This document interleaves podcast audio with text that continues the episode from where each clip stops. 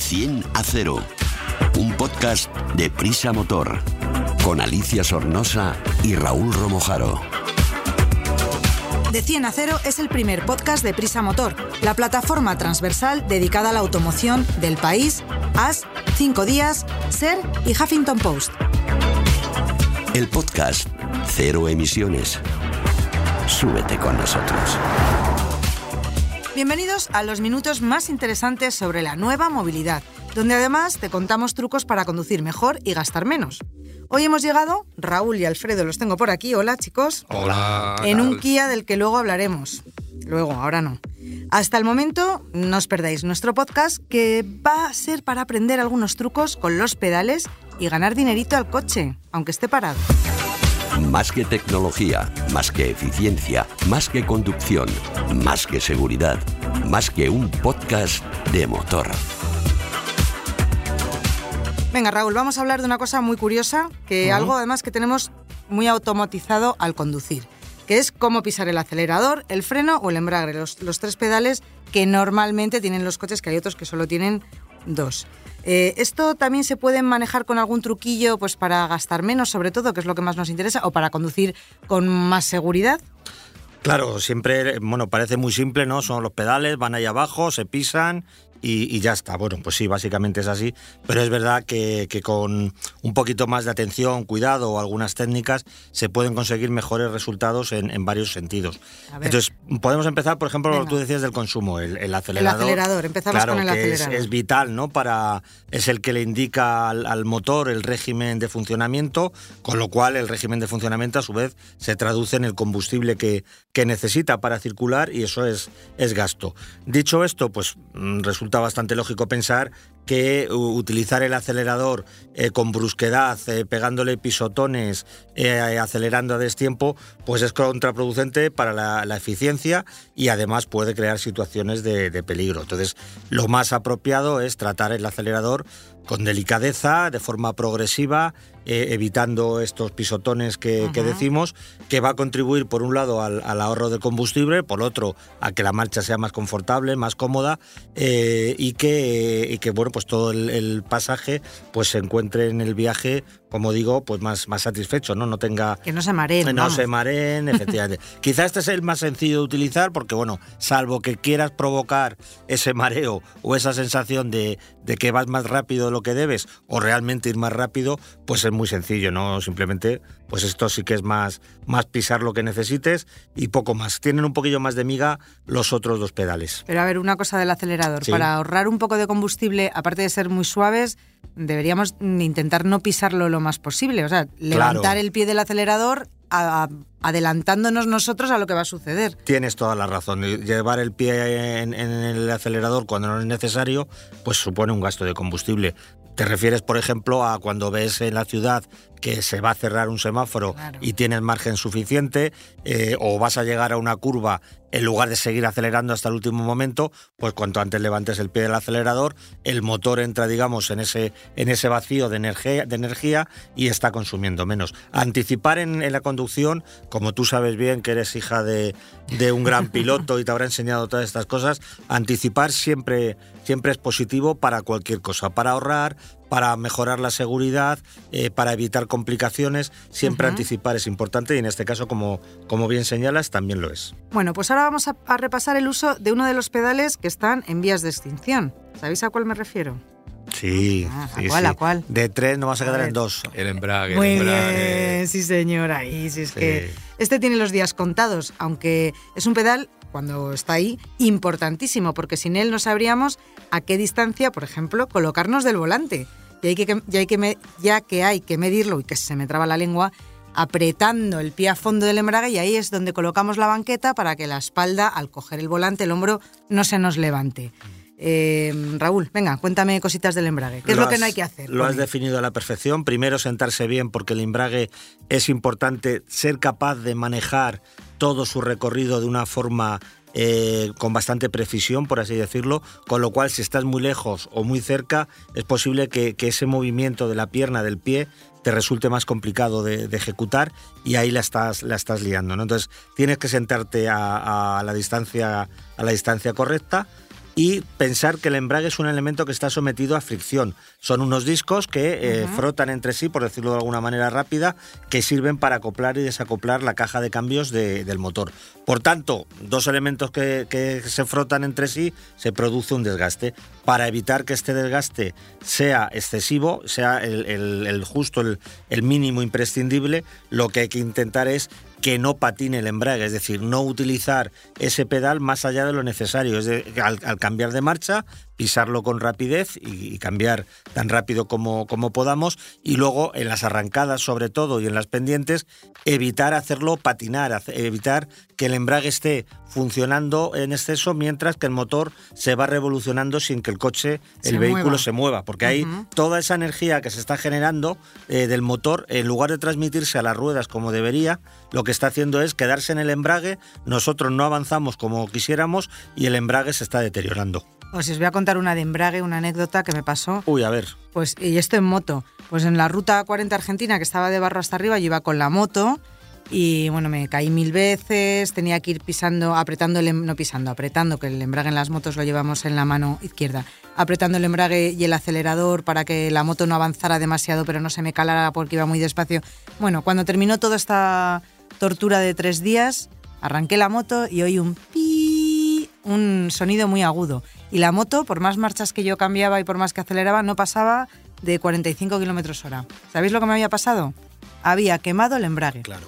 Y cuando uno quema el embrague, es como que la potencia se escapa por el aire. Efectivamente, es el caso extremo de lo que comentábamos antes. Si tú le estás exigiendo muchísimo al embrague, pues al final te lo cepillas. Por eso, un par de, de trucos que pueden servir para que esto no, no suceda. El primero, el más sencillo y obvio, es que a veces no nos damos cuenta y llevamos puesto quizá el pie izquierdo en el pedal del embrague. Apoyado, simplemente por apoyarlo ya. Ahí depende del estado del embrague, ese apoyo puede hacer que entre mínimamente en funcionamiento, que se produzca una fricción mínima, como decimos, pero que a la larga desgasta. Igual que tenerlo presionado en el semáforo, faltando 30 segundos para que se ponga en verde, llegamos, metemos primera y esperamos esos 30 segundos a que el semáforo se encienda y arrancamos. Son instantes en los que el embrague está funcionando innecesariamente, no hay que, hay que intentar evitarlo. Y luego otro truquillo que se puede utilizar aunque esto ya es quizá para alguien que tenga más interés en, en que el embrague no se desgaste y además un poco de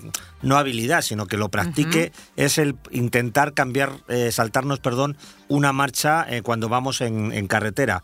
Eh, tú vas en cuarta, tienes delante de ti una recta larga, sabes que vas a meter quinta y a continuación sexta. Si el régimen del motor te lo permite, el tráfico, la circulación, se puede hacer una, un cambio de marcha que sea cuarta-sexta sin pasar por la quinta, con lo cual te has ahorrado ahí un cambio de embrague. Es verdad que es algo mínimo, es algo, podríamos decir, insignificante, pero a lo largo de la vida de un coche, si lo repites seguramente miles de veces, pues bueno, siempre contribuye y es algo absolutamente sencillo, absolutamente seguro. Hay que hacerlo, por supuesto, en las condiciones que, que, así lo permitan, no, no, en, cual, no en cualquier ni cuesta momento. Arriba, cuesta arriba igual tampoco. Ni cuesta arriba tampoco, porque seguramente la relación de cambio no te permita la ascensión, pero en plano, en bajada, que tú ya estás viendo que estás en cuarta y vas a pasar a sexta o de tercera a quinta, pues te puedes saltar una marchita y un cambio que te ahorras de pisar el embrague y todo lo demás. Bueno, es un pequeño truco que tampoco aporta gran cosa, como digo, a la hora del, del consumo del embrague, pero a la larga, pues quizás sí se note.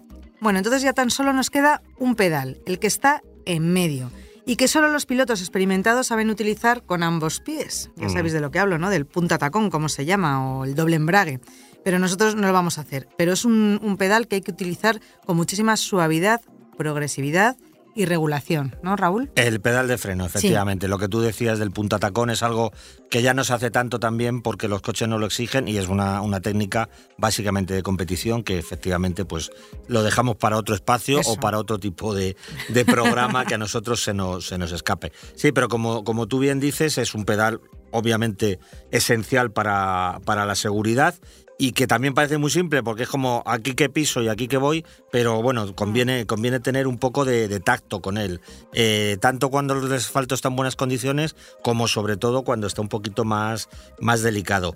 Un error que se suele cometer eh, al llegar a una curva es pensar que empiezo a frenar suavito y según cómo vea cómo va la cosa, pues ya freno más. No es, no es buena idea, no es buena No. idea porque sabemos que si te metes en la curva no frena lo suficiente, vas a tener que frenar más de golpe y en ese momento quizá de la trazada ya metido en la curva, pues va a ser la cosa más delicada. Con lo cual la técnica es al contrario, sin exageración, cada uno tenemos que conocer que es importante eh, saber, saber este detalle, cuánto frena nuestro coche, eh, frenar con contundencia y una vez que sabemos que vamos a la velocidad más o menos ideal para tomar esa curva o que creemos que es la correcta, pues ya podemos ir aliviando la presión del pedal, dejar correr el coche, tomar la curva sin que, sin que el coche vaya frenado. Es decir, apurar la frenada hasta adentro, volvemos a lo mismo, es una técnica de Nada. carreras. Hay que ir con los deberes hechos antes de meterse en una curva para que en medio de la curva que está el coche con un apoyo muy delicado no tengamos que estar haciendo Correcto. malabarismos con el volante y el embrague y las marchas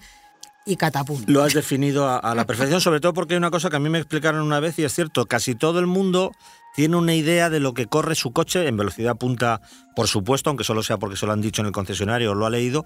Aceleración, más o menos tienes la percepción, pero hay muy poca gente que sepa lo que realmente frena su coche. Es decir, si voy a 50 por hora, ¿cuánto tiempo necesito para frenar? Eso es, es una referencia que casi nadie tiene y para la seguridad, en mi opinión, es más importante que, que las otras, ¿no? Porque es lo que te permite saber si yo estoy en, a esta distancia de este semáforo y voy a 40 por hora, eh, cuánto tiempo puedo mantener esta velocidad sin poner en riesgo a los demás, sabiendo que se va a poner en ámbar y tengo que frenar. Hombre, al final con la práctica lo vas cogiendo porque no vas apurando, pero sería una buena, una, una buena referencia que todos supiéramos lo que frena, lo que frena nuestro coche. Porque además nuestro coche en el freno lleva un, un sistema muy importante de seguridad que es el ABS Mm. y que tampoco sabe la gente qué pasa cuando entra y cómo se utiliza y, y yo que he dado algún curso de Mm. seguridad, mucha gente con coches eh, con ABS se acababan dando un golpe. O sea, no frenaban cuando tenían que frenar. ¿Por qué? Porque les daba miedo una serie de cosas que nos vas a explicar tú, Raúl. Sí, el ABS efectivamente es muy, muy, muy útil, es un inventazo, pero siempre y cuando se utilice correctamente y para lo que está concebido. Si, si interviene la persona, ya pasa lo que tú estás mencionando, que en lugar de, frenar no en menos distancia, porque al final no frenas en menos distancia, puesto que la frenada se va, se va modulando, pero, pero puedes llegar a frenar incluso en mucha más distancia. ¿Por qué? Porque cuando, que es algo que tienes también razón, que no se suele hacer, bueno, no sé si igual ahora se hace, pero desde luego en mi época mm, tampoco estoy seguro si había autoescuelas. Es que, es que no, hay, no, hombre, la autoescuela sí que había, lo que no había era ABS. ABS. Este se está Autoescuela- poniendo no, años, ¿eh? No, no, autoescuela sí que había, de verdad. Lo que no había igual era ABS. No, no lo había, no lo había, no lo no había. había No ABS. había. Bueno, no sabéis cuándo me he sacado el carnet. Bueno, pero igual se lo sacan desde ayer, no, No, te no, digo. pero más o menos cuando yo, y ya te digo yo que no, que mi Talbot Horizon no de la autoescuela no tenía. No había Ni- ni ABS. Seat Panda tampoco Entonces, tenía No sé si ABS. ahora, ahora lo enseñan realmente. Yo por lo que escucho como tú en los cursos y lo que veo, la gente no sabe utilizar. Lo que ocurre que cuando tú pisas a fondo el ABS, pues perdón, el pedal de freno en una frenada de emergencia, como hay que hacerlo, hay que pisarlo con fe hasta el fondo y manteniéndolo. La gente se suele asustar porque hay el rebote, que es lo que va haciendo Un pequeño clac, clac, clac, clac, clac. que es quitar y meter presión al sistema para que el fre- los- las ruedas no se bloqueen y entonces patine. Hay mucha gente que eso le asusta y ¿cuál es el acto reflejo? Que levanta. Levantas el pie. Entonces cuando has levantado el pie ya te has ido otros 20 metros, te has chocado con el que tienes delante y el ABS hubiera sido mejor que no los llevaras. Con lo cual yo también aconsejo que en un lugar seguro, en- pues incluso en la tierra, porque el ABS entra con mayor facilidad, eh, o en un parking que no haya coches un día que no haya personas, un, un lugar seguro, como digo, todos probemos cómo es el funcionamiento de un ABS, que pisemos con fuerza y con primera, confianza. segunda, a 35 por No hora hace como falta mínimo ir más y- rápido, y, eso meter es. un frenazo a tope. Y entonces verás que el, que el coche se detiene, se detiene, va un poquito más largo por este proceso que hace de, de dar y quitar presión, pero el, rebote que te produce en el pie, cuando realmente lo utilices, ya no te va a sorprender, ya no te va a parecer que algo está pasando extraño y vas a poder seguir manteniendo esa presión que te permita parar. Que además el ABS, señores, sirve efectivamente para que las ruedas no se nos bloqueen y para poder mantener la dirección o la sí, para poder dirigir el coche hacia donde queramos, que tiene que ser hacia donde esquivar, hacia el hueco para darnos menos golpe o para esquivar al que se ha apagado delante si es que podemos o si nos hemos despistado pues para esquivar esa pelota que ha salido de la calle que no queremos pasarla Correcto, tan importante como la distancia de frenado o, evi- o- o evitar que las ruedas se bloqueen para, para que esa distancia no, no se alargue es lo que tú dices, mantener básicamente la, la dirección y que el volante pueda, pueda girar, porque si, si vas con las ruedas bloqueadas, Nada, ya- aunque el volante gire, tú sigues tu dirección. ¿eh? Bueno, pues me ha quedado muy claro. Bueno, me alegro que, que A- sea Alfredo, así. a ti también. No, no sé, no sé si os ha quedado claro siquiera si tengo carné, pero Eso no. Eso Yo lo casi lo tenía bastante claro, pero, ahora me ha quedado más claro todavía. pero, pero sí, no había ABS, es verdad, tenéis razón, pero autoescuela, había, no había. autoescuela sí aprendí, no, no me lo saqué en la mili como se hacía antiguamente. Pues venga, voy a, voy a buscarlo. Ahora mismo vengo. Explicamos fácil lo difícil. ¿Sabías que los coches aparcados pasan así el 95% del tiempo? Me imagino que si pudiese utilizar de alguna manera ese tiempo para ganar dinero, bueno, no me lo imagino, que se puede hacer. Y es Alfredo Rueda, del motor.com, que lo tenemos aquí muerto de risa, quien hoy nos trae esta interesante información. Hola, Alfredo. Hola, Hola, de, nuevo. De nuevo, hola. Pues nada, mira, ahora no vengo con ninguna prueba de ningún coche, pero sí que con una información que cuando la recibimos en la redacción a mí me sorprendió, pero vamos, sobremanera, porque efectivamente el Instituto Nacional de Estadística eh, ha hecho un estudio en el que se revela que el 95% del tiempo de un coche está parado, está sin uso. Y en mi caso, pues fíjate, en mi coche particular, que estoy todo el día con coches de prueba, pues seguramente alcanzará un 99%, una cosa exagerada. Entonces, claro, eh, ¿qué soluciones hay para esto? Bueno, pues hay, bueno, hay soluciones y además muy interesantes porque se puede ganar dinero con ese coche que no usamos. Bueno, pues a ver, vete contándome eh, cómo se hace esto, eh, qué, qué pasa, que además a mí me preocupa varias cosas de esto que me estás contando de alquilar mi coche. Sí, La primera, ¿qué tengo que hacer para poner mi coche en alquiler? Primero tienes que tener un coche. Sí, Propiedad, vale. Ahí vamos regular. Vale. Eh, no, la verdad es que, bueno, eh, tienes que tener un coche en propiedad y tienes que estar dispuesta a alquilarlo a otros usuarios. Es decir, esto es un alquiler entre particulares. Y es otra solución de, de movilidad, un poco pues alternativa a comprar un coche en propiedad, ¿no? Que últimamente pues estamos en otro tipo de soluciones como el car sharing o utilizar pues otro tipo de vehículos como patinetes, bicicletas, etcétera, antes que comprar un coche. Ya sabes que la juventud hoy en día, pues eh, yo creo que lo de comprar un coche no, Pues que- no lo tiene tan claro. Es que están los coches a un Exacto, precio... y además eh, la subida de precios que han tenido pues tampoco ayuda mucho, ¿no? Entonces, eh, bueno, pues han surgido iniciativas como esta que te ¿Cómo se que, traigo hoy. la empresa se llama Amovens con V, pero es una filial de, de la europea que se llama Go More, es decir, o ir más allá o ir para algo más, ¿no? Bueno, y es eh, ellos lo que lo que han revelado con esto es una iniciativa para descongestionar un poco los aparcamientos, es decir, para que los coches no estén tanto tiempo parados, que estén circulando y a su vez que, que puedan generar un ingreso extra a todos los, los propietarios de esos coches, ¿no? Que A no mí me da mal. un poco de mieditis dejar mi coche así.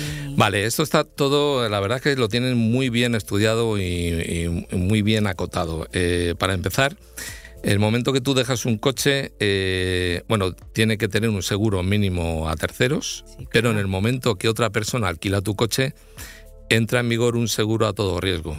Puede tener una franquicia o no, eso depende ya de la persona que va a alquilar el coche.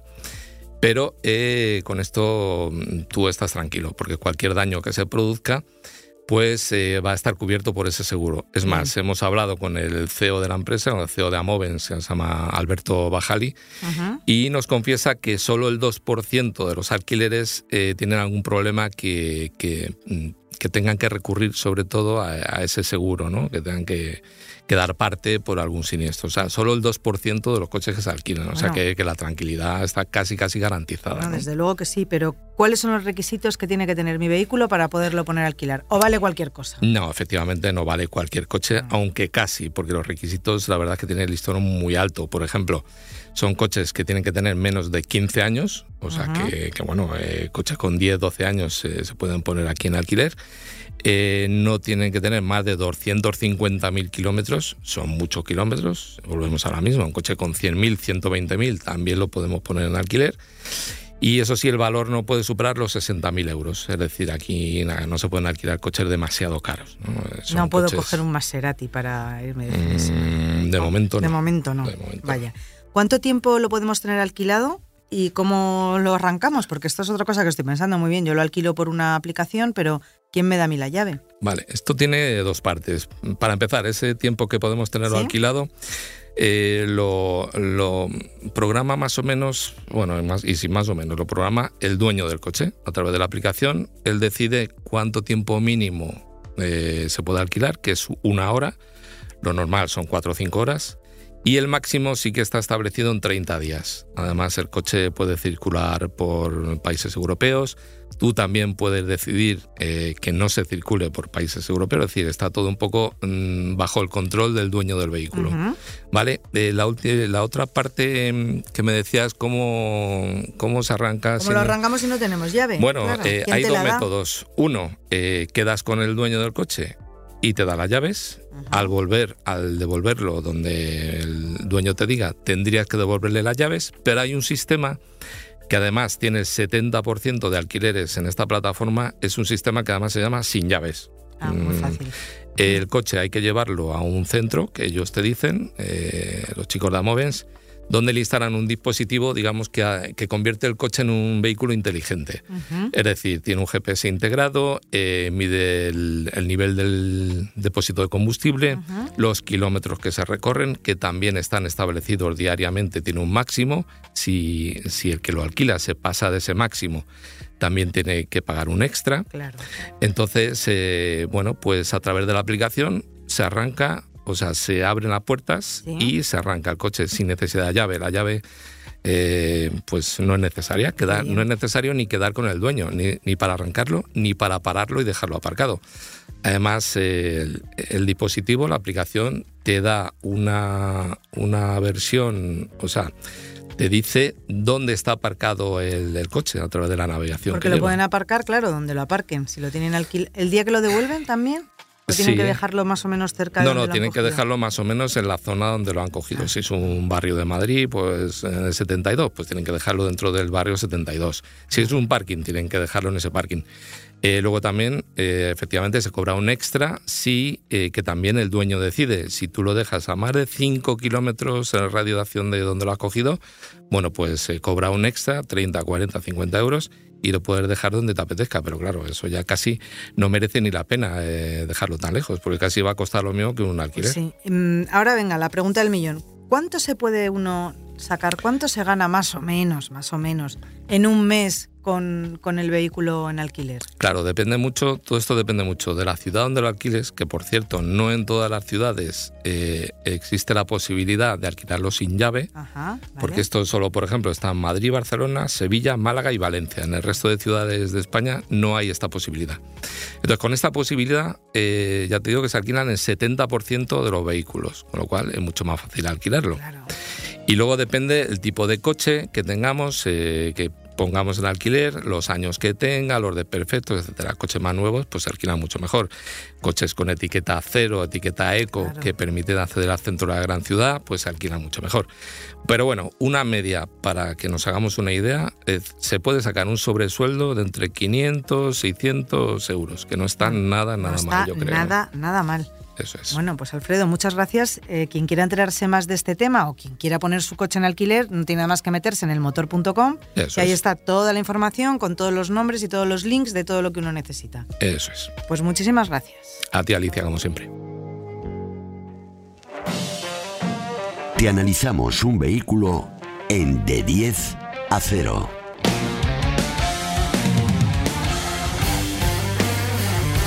Pues ya sabéis que esta música lo que nos anuncia es que llegamos en el 10 a 0, que hoy Raúl nos trae un Kia, el EV6 GT Line RWD. Toma ya, ahí eh, larguito. Quiero contar además que Kia es una empresa de Corea del Sur que comenzó en 1944 fabricando bicicletas y fue el primer coreano en exportar vehículos, que eran camiones, y en 1974 es cuando fabrican el primer turismo, que le llamaron Brisa 1.0.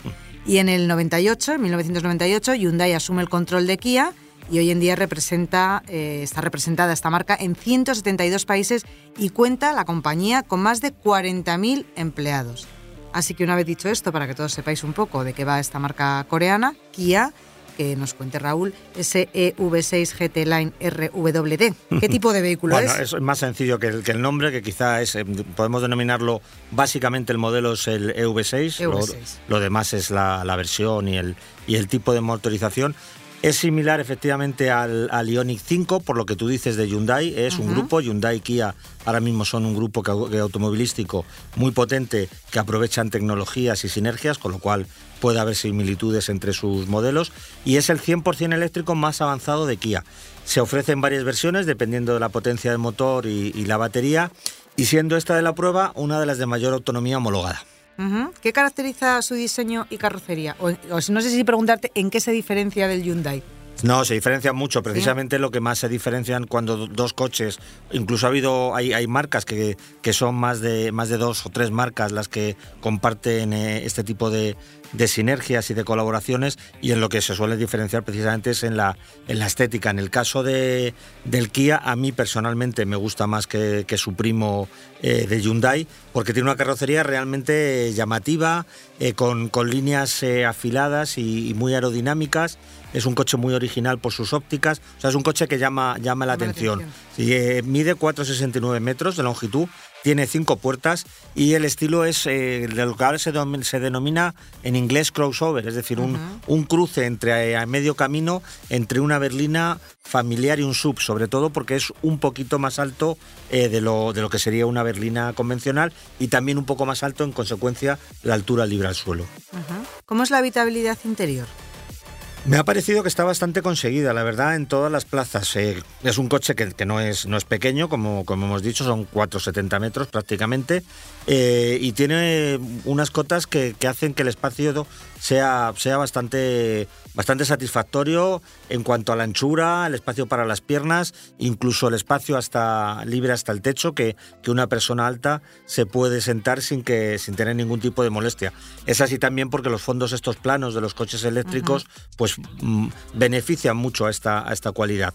La capacidad de carga, eh, como suele ocurrir en, muchos de los eléctricos, está repartida en, un maletero habitual trasero, que son casi 500 litros, y luego, que es una cifra, dicho sea de paso, pues media en, este tipo de segmento de coches eléctricos, y luego tiene el, pequeño hueco delantero que, que, está bajo el capó, que son 52 litros, que sirve se suele utilizar para llevar los cables de carga, pero también podemos llevar eh, un, algún pequeño objeto. Ya te oí la semana pasada que tú querías meter, cervezas, meter cervezas pero bueno, igual ahí van un poco calentitas. ¿eh? No, cervezas no, con no creo que sea el, mejor espacio. Lo gracioso es que tiene una tapa que simula eh, la culata de un, de un ah, motor, ¿no? Entonces cuando lo abres parece que hay un motor de, de, combustión, ¿no? Pero en realidad es un huequecito para un uso muy esporádico Además, entre otras cosas, porque aunque tú me tiras tus cervezas, estar abriendo el capó para sacarlo y demás, pues no es lo más cómodo del mundo. Hombre, ya, pero yo ya me las tomaría con el coche parado, entonces ya no me importa. Sí, pero lo que te digo, la operación de bajar, ah. abrir el capó, levantar el capó, abrir la tapita, sacar las cervezas sin alcohol, en el que tú sé que bebes sin alcohol cuando vas a conducir, luego cierras la tapita, bueno, todo ese proceso es, un poco rollo, es para hacerlo, bueno, pues no cada vez que te bajas del coche, lógicamente. Con lo rápido que bebo yo, eso iba a ser un sin vivir, un sin vivir. Bueno, ¿cuál es su equipamiento? Más destacado?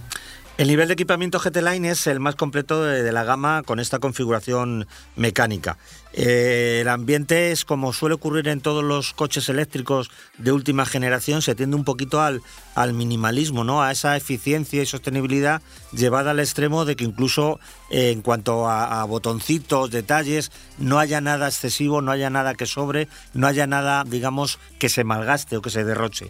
Eh, tiene una pantalla, eh, dos pantallas, mejor dicho, en el salpicadero, ambas de 12,3 pulgadas, con lo cual tienes ahí una instrumentación y un sistema de conectividad bastante avanzado.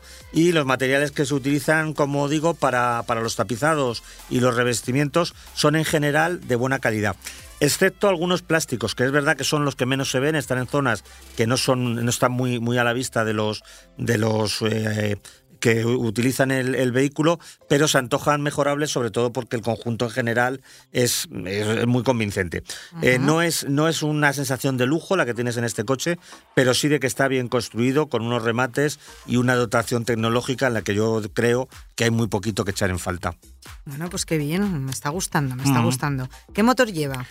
Esta versión, como decía antes, se entrega, es, está en el, en el medio de la, de la gama Entrega 168 kilovatios, que son 228 caballos, y se alimenta, la energía procede de una batería eh, de 77,4 kilovatios hora, que es la superior de las dos que oferta Kia. Eh, y tiene una ventaja añadida que es capaz de cargar hasta 350 kilovatios en corriente continua.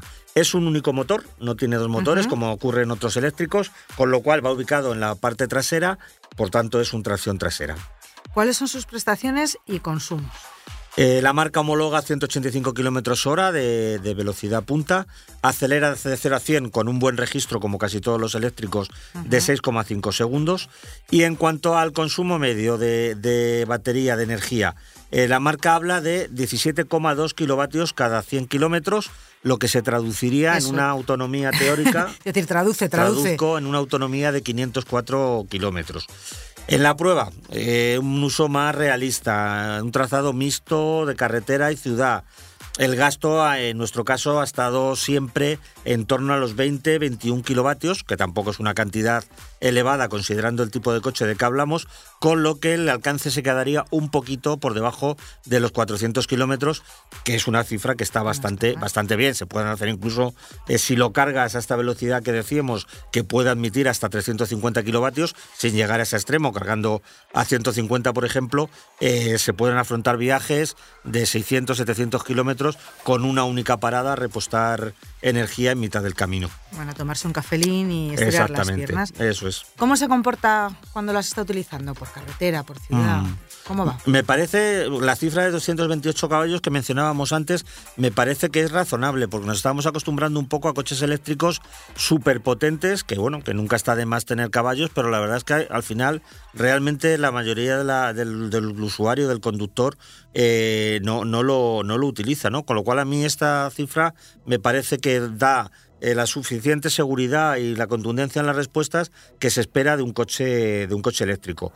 Las suspensiones, como siempre comentamos en los coches eléctricos, son firmes, mm, quizás un poquito menos confortables que en otros modelos de, su estilo, pero a cambio lo que tiene es que tiene un paso por curva eh, muy, muy asentado, muy estable, cambia de dirección con bastante agilidad eh, un pero, pues también sentimos ser repetitivos, pero es que es un mal endémico de, estos coches, ¿no? Es un coche pesado y esto se deja sentir a la hora de conducir, sobre todo cuando circulas rápido y necesitas, digamos, apurar un poquito más la frenada. No hablo, por supuesto, de, conducción deportiva, pero sí una conducción un poquito más dinámica y cuando quieres parar el coche se nota que los kilos están ahí, el tacto de freno, pues eh, los servofrenos para coches eléctricos por la frenada regenerativa ya sabemos que es muy especial y entonces pues bueno, hay que hacerse un poquito a, estas sensaciones. Pero insisto, nada grave porque este es un coche familiar, como vamos a ver a continuación, y no mm, básicamente prestacional. Bueno, antes de que me cuentes lo de la familia, cuéntame cuánto cuesta. Al turrón, Raúl, al turrón. Pues mira, el V6 eh, va de los 51.000 a los 72.000 euros. ¿Eh? Esta versión se posiciona en la parte, digamos, más bajita de, la gama, no es el más barato, porque vale 55.500 euros. No es una cantidad baja, desde luego, pero yo creo que no desentona con, con lo que ofrece el coche y es competitiva dentro del mercado. Bueno, está muy bien. Por lo que me cuentas, por ahora está muy bien. ¿Para quién está indicado este vehículo? Es una opción, obviamente, para quien busque un coche 100% eléctrico, por motivos de, conciencia medioambiental, porque le cubre sus necesidades eh, y quiera disfrutar de todas las ventajas que, ofrece este tipo de tecnología, también conociendo un poquito las limitaciones que hablábamos, pues que a la hora de viajar tienes que, no es que sea imposible, pero tienes que planificar tu viaje de otra manera, sabiendo dónde parar, dónde repostar bueno, donde repostar energía, donde recargar, con lo cual, eh, en ese sentido, yo creo que cumple sobradamente. Por dimensiones, como estábamos comentando, pues su vocación es familiar e incluso, como también hemos dicho ahora mismo, eh, viajera, ¿no? Teniendo, teniendo en cuenta estos condicionantes y que si vamos a un ritmo moderado, la autonomía puede llegar a los 350, 400 kilómetros, mm, quizá para irse a Berlín habría que tener paciencia, pero para desplazamientos por supuesto, interurbanos del fin de semana, salir a una provincia limítrofe a, tomar, a tomarse algo o, un viaje a la playa de 350 o 400 kilómetros, pues yo creo que es más que razonable que se puedan hacer con este coche. Además del Hyundai Ioniq, ¿Cuáles son los otros rivales de mercado? Sí, este sería el principal, por lo que hablamos, que es su primo, por decirlo de alguna manera, dentro del grupo coreano, con lo cual comparte con él bastantes detalles técnicos. Y luego, en mi opinión, otro coche que es similar, aunque tiene tiene otro, otro enfoque distinto y del que ya hemos hablado también, sería el, Ford Mustang Mach-E, eh, que es un planteamiento también, una carrocería eh, tipo crossover, eh, que es algo que no, que no, no está presente en, en, todos los, en todos los eléctricos, ¿no? Porque si miramos un enfoque similar, pero ya no tanto con este, con este enfoque a medio camino entre una berlina y un sub, pues podríamos señalar el, el Polestar 2 o el BMW i4 Gran Coupé, aunque quizá aquí nos vamos ya un poquito más de precio. Bueno, pues muchas gracias Raúl. Recordarles a todos que pueden ampliar esta información y muchísimas más pruebas de todos los modelos que van llegando nuevos al mercado en elmotor.com. Gracias. A ti Alicia, un placer. Y hasta aquí los minutos dedicados a la nueva movilidad. Pensaros eso de alquilar vuestro coche si no lo usáis y acordaros de ser muy suaves y precisos con el acelerador. Y seguid contando y compartiendo nuestro podcast. Seguimos creciendo. Hasta la semana que viene.